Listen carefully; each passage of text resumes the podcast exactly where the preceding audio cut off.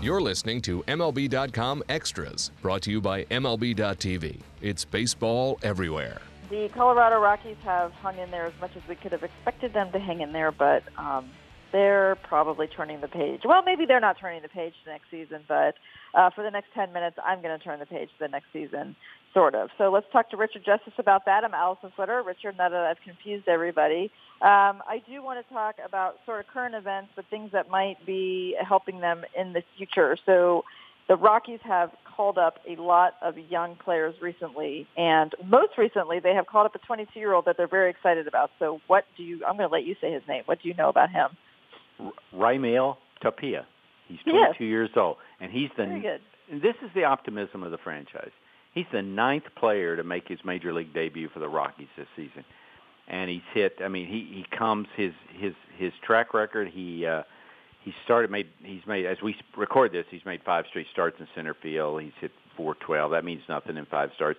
But in Double A and Triple A combined this year, he had 328. He's a left-handed hitter. He clearly is in the plans for next year. So okay, there's two things about that. There's him, but then there's this youth movement. How, how many clubs have been able to call up a Trevor Story this year, Player of the Week a couple of times, 23 years old.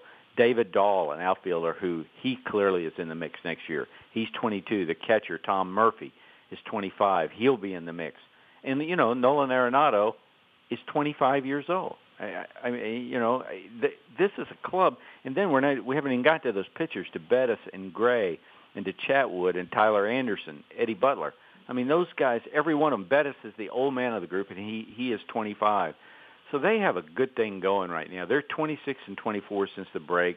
Even though they're 9 and 18 in one-run games for the season, they've blown six leads in the ninth inning. Held their own against the West, 28 and 30. So you know, th- then the other part of it comes into okay, where, where do we fit this guy in? Because Carlos Gonzalez has a year left on his contract.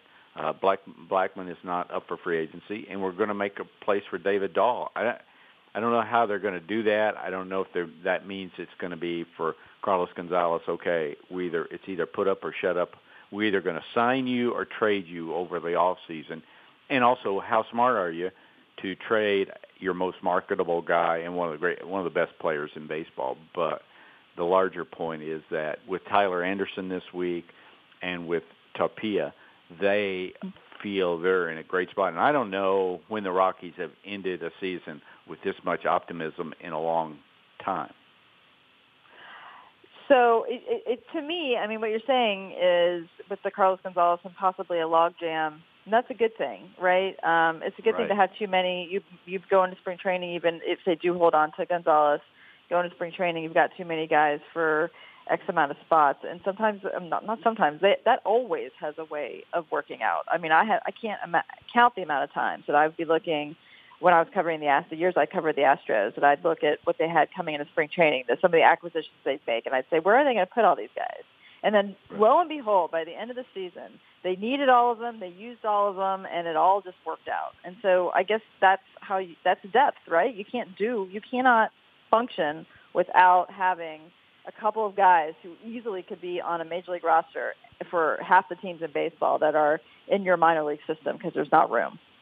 The, the, the, the difference this time is that there's pitching, and they always they they've struggled for the history of the franchise to figure out how to pitch at Coors Field. You know, for a while they moved their minor league AAA club to Colorado Springs. Okay, we'll all pitch in altitude and we'll all get it figured out.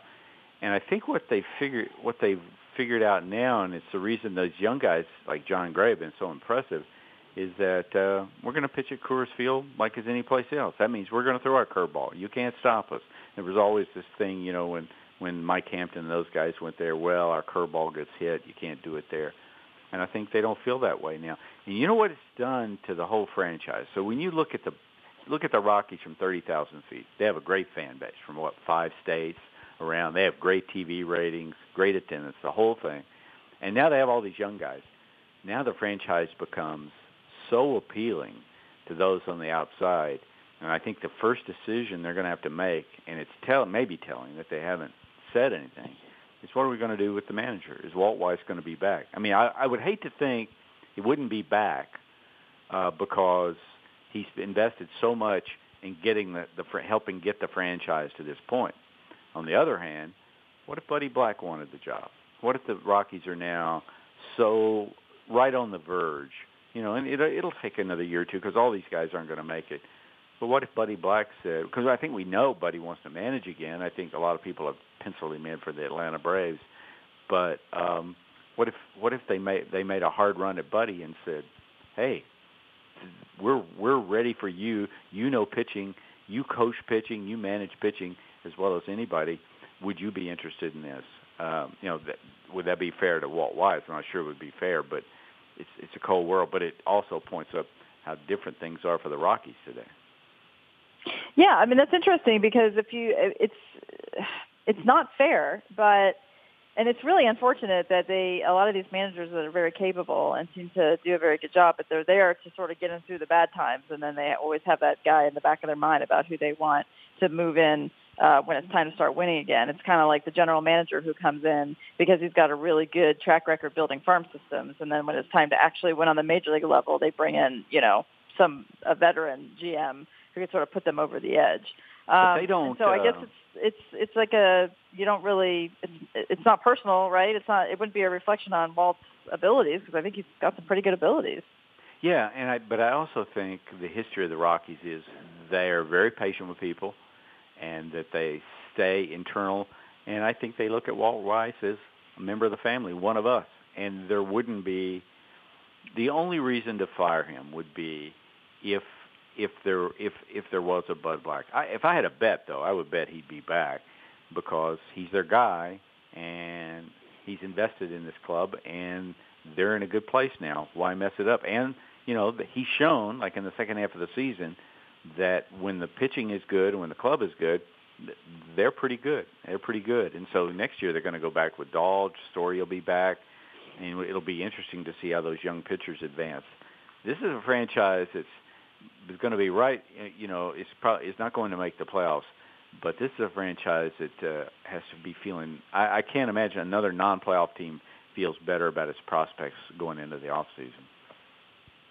Yeah, and when it comes to managing pitching at the big leagues, I mean, really, with what they're doing and the guys that they're bringing up through their own system, it's it has so much to do with continuity in the minor league system, with the uh, roving pitching coordinators, with the pitching coaches at every level, the front office being on the same page with them.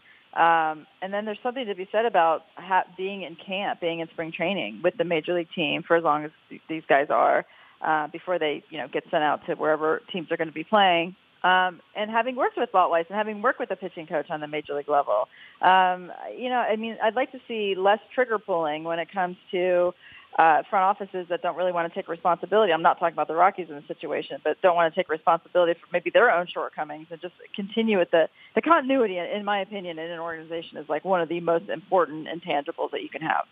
Right, I agree with you. And the the only thing I think it would even be an issue is that uh, Dan O'Dowd hired Walt, and now you have a new general manager, Jeff Bridich, and but he is a Rocky, and and so this will be a decision for him. But you know, decisions like this start with ownership, and um, they I, they appear to have a have a good uh, a good working relationship, and certainly the roster's in a good spot. Okay, thank you very much, Richard. We'll catch up with you next time. Thanks.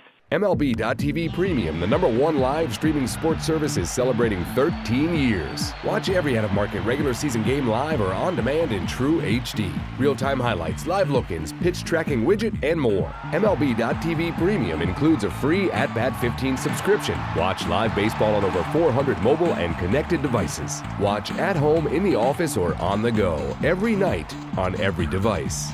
Blackout and other restrictions apply. Visit MLB.tv for details.